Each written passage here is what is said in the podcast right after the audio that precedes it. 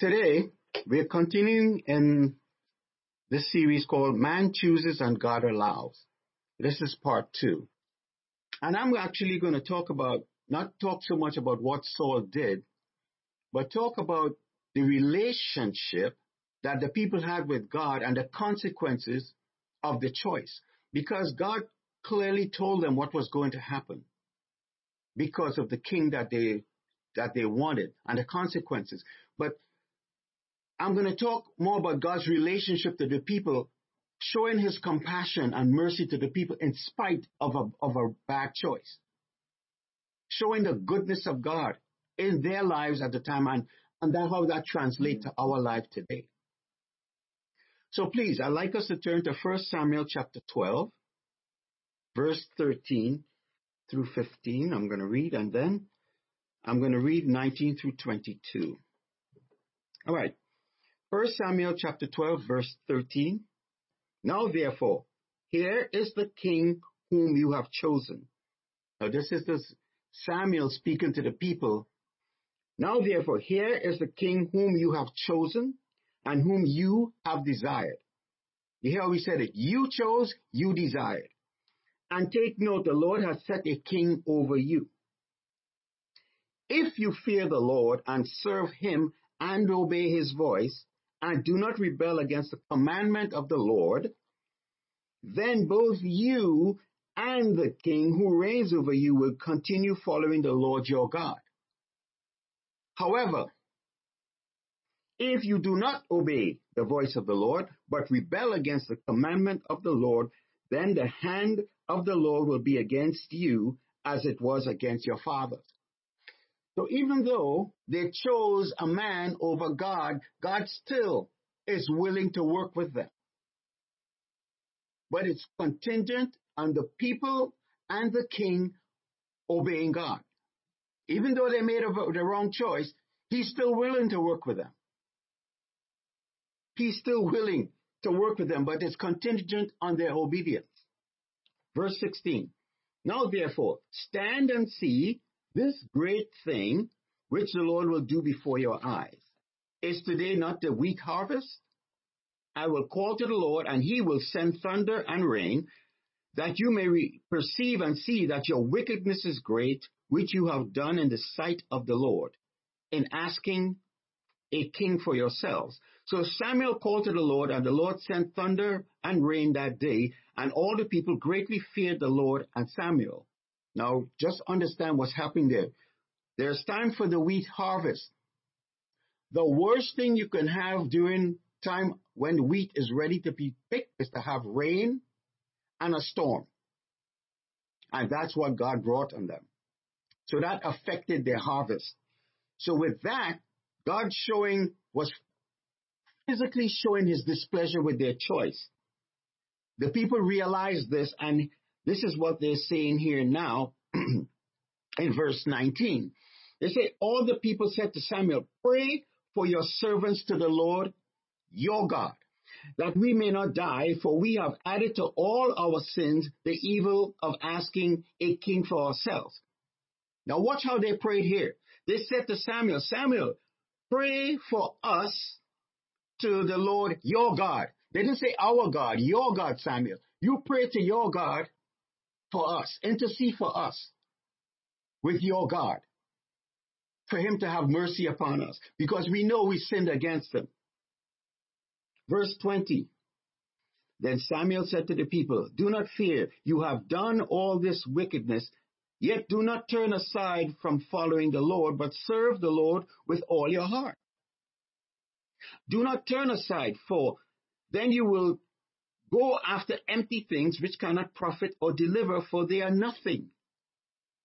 For the Lord will not forsake his people for his great name's sake because it has pleased the Lord to make you his people. Now listen to that. Listen to that. All right? The people rejected God.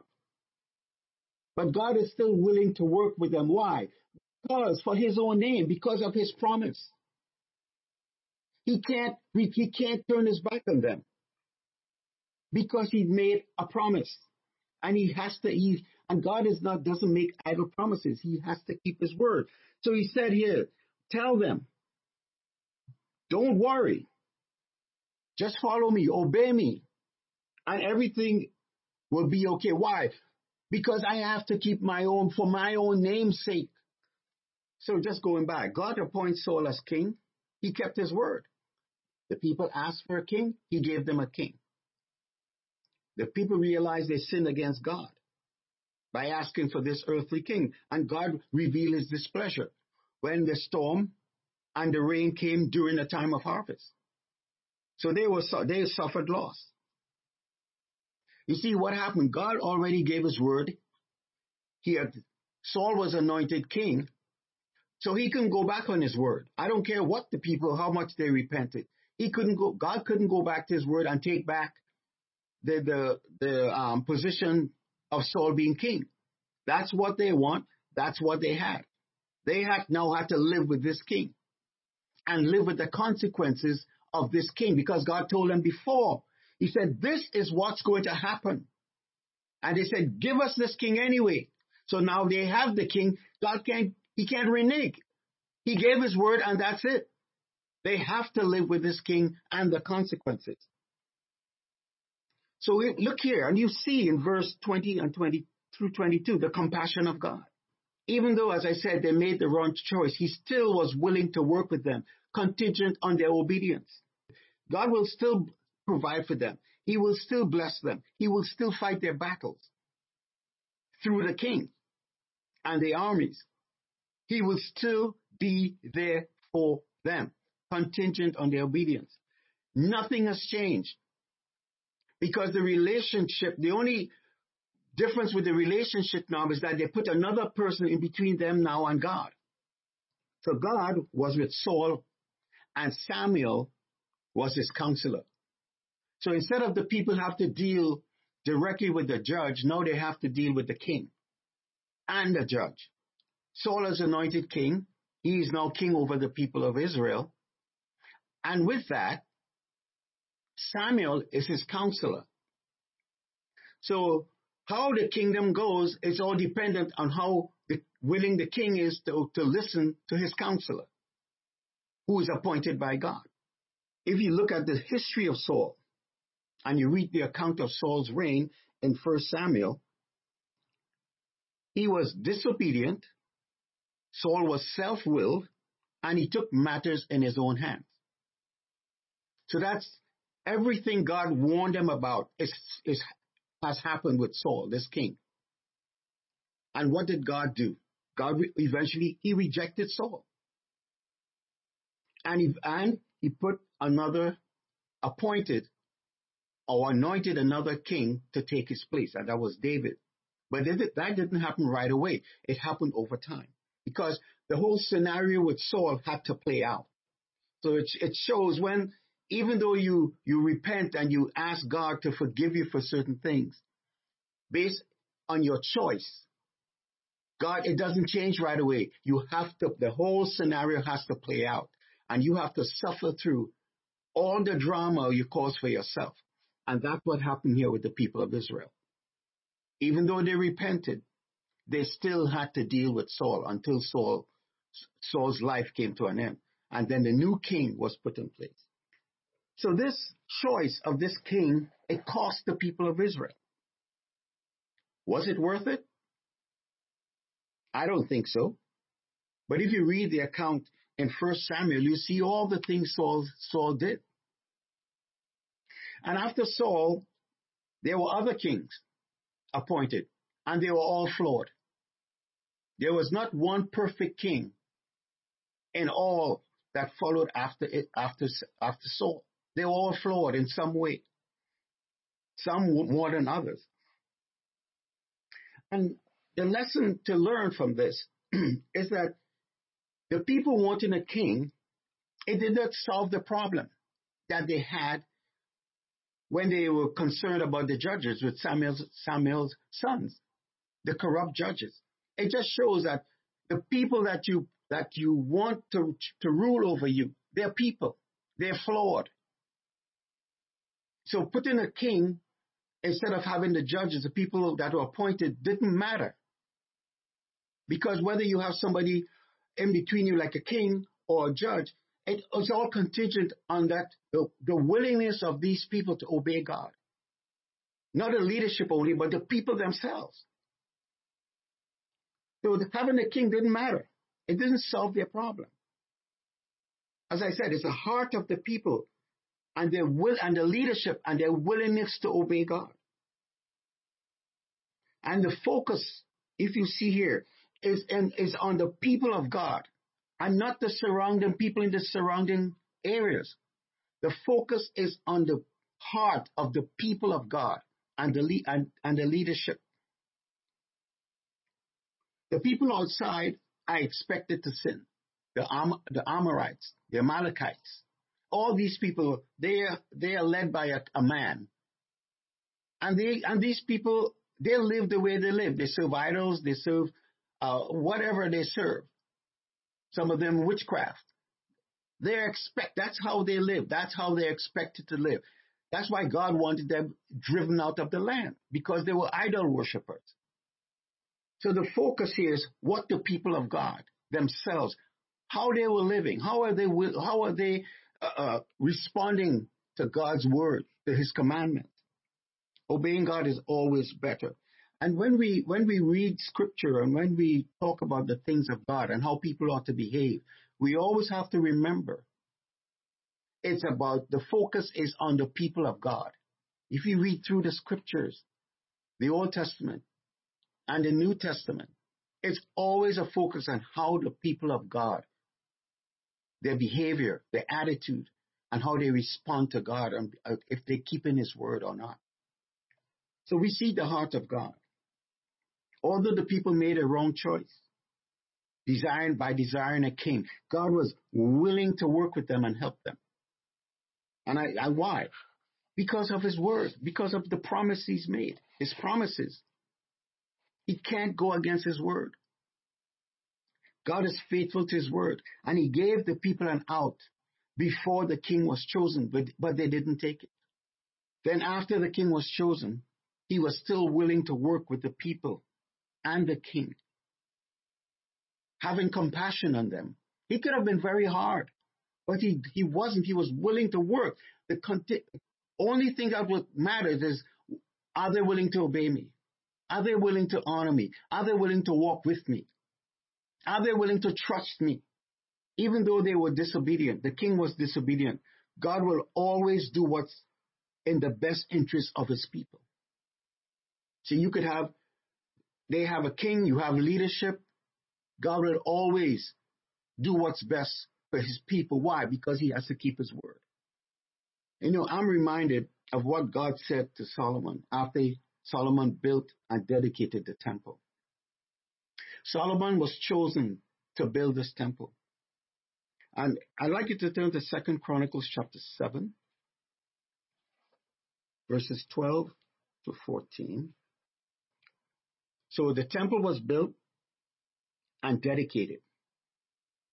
And Solomon, as I said, was that was his purpose to build that temple.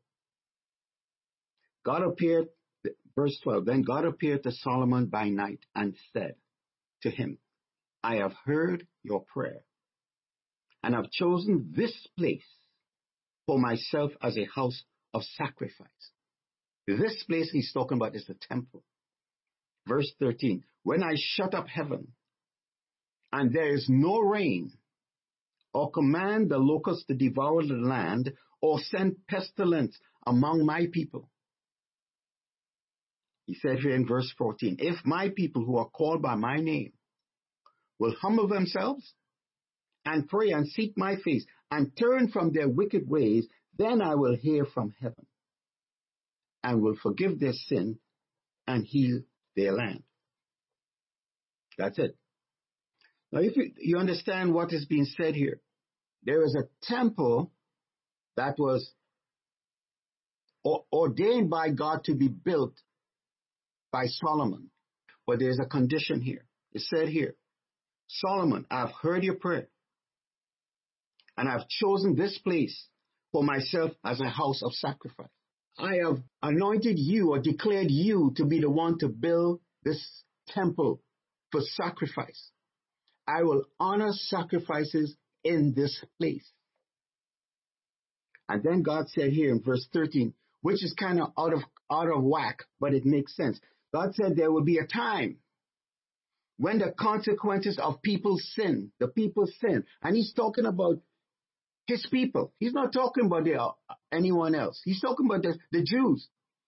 There's a time when the consequences of their sin will bring drought, hunger, and sickness. Because God said here, I will send pestilences among my people. He will allow it because of their sin. And he said, and it says, however, if the people will repent and turn to God, God will forgive their sin and heal their land. That's what he's saying in verse 14. He's not talking about the world. He's not talking about the surrounding people. He's talking about his people.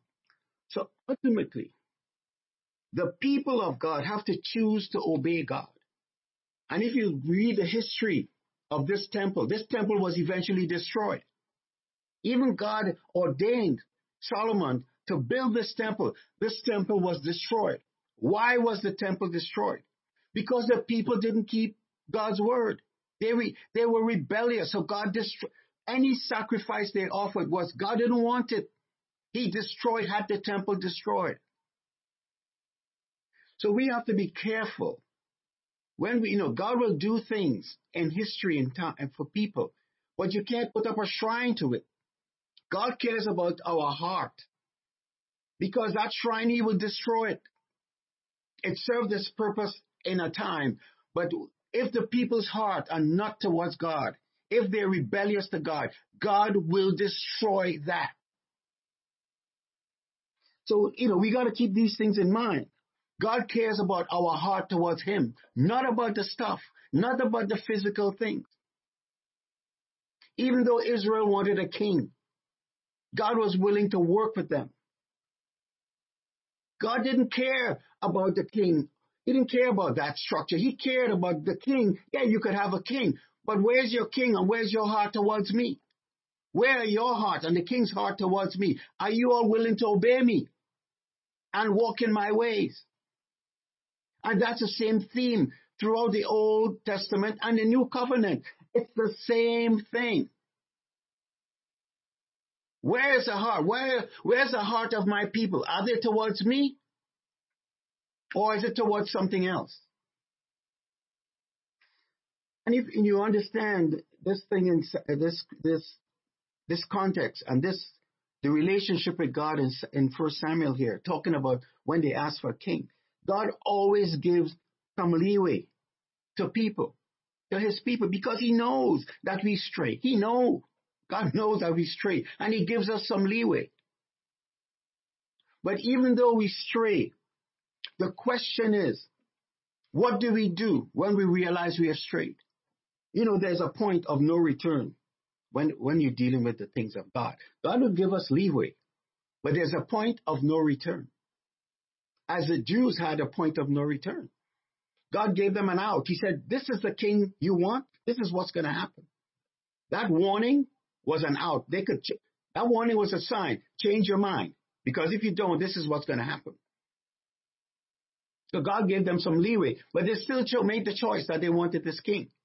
God said, okay, you want this king? Here he is. I'm willing to work with you, but this is contingent on you the your king and you walking in my ways. Same thing applies to us. There's a point of no return. God will always give us an out, but we have to take the out. Or if we don't, we are allowed to keep going, and then the consequences of that choice we'll have to live through. I'm sure we all have examples. I have examples.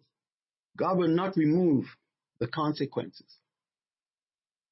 because we have made a choice, and there are consequences that we have to suffer through when we make bad choices. He's not, God is not going to remove the trouble. I don't care how much we beg and plead and repent. We have to we have to go through the trouble and see to its to its to its end.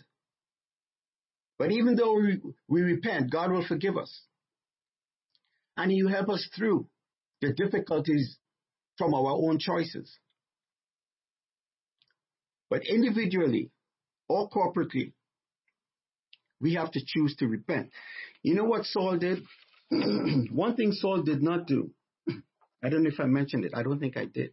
Saul did not, when he realized that he was going against God, you know, instead of Saul repenting, you know what Saul did? He went to a medium. He went to a witch to consult a witch and what to do. He didn't even, he did not repent to God. He went to another source. Just imagine that. And when God rejected him, what did he do? He turned against the people. So you see, the thing about it, Saul had repented and turned to God. God would have forgiven him, but he would still have to be replaced.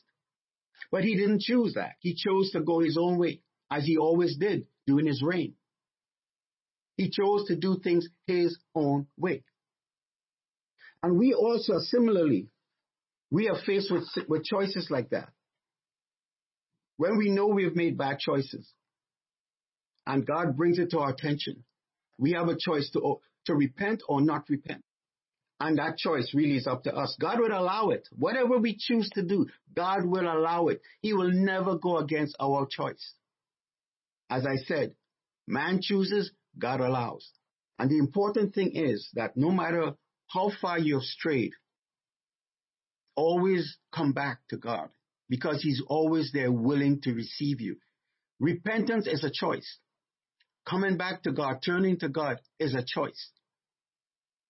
Everything we do is a choice. You can't get mad at God when things are not going right in your life because you're choosing to go your own way.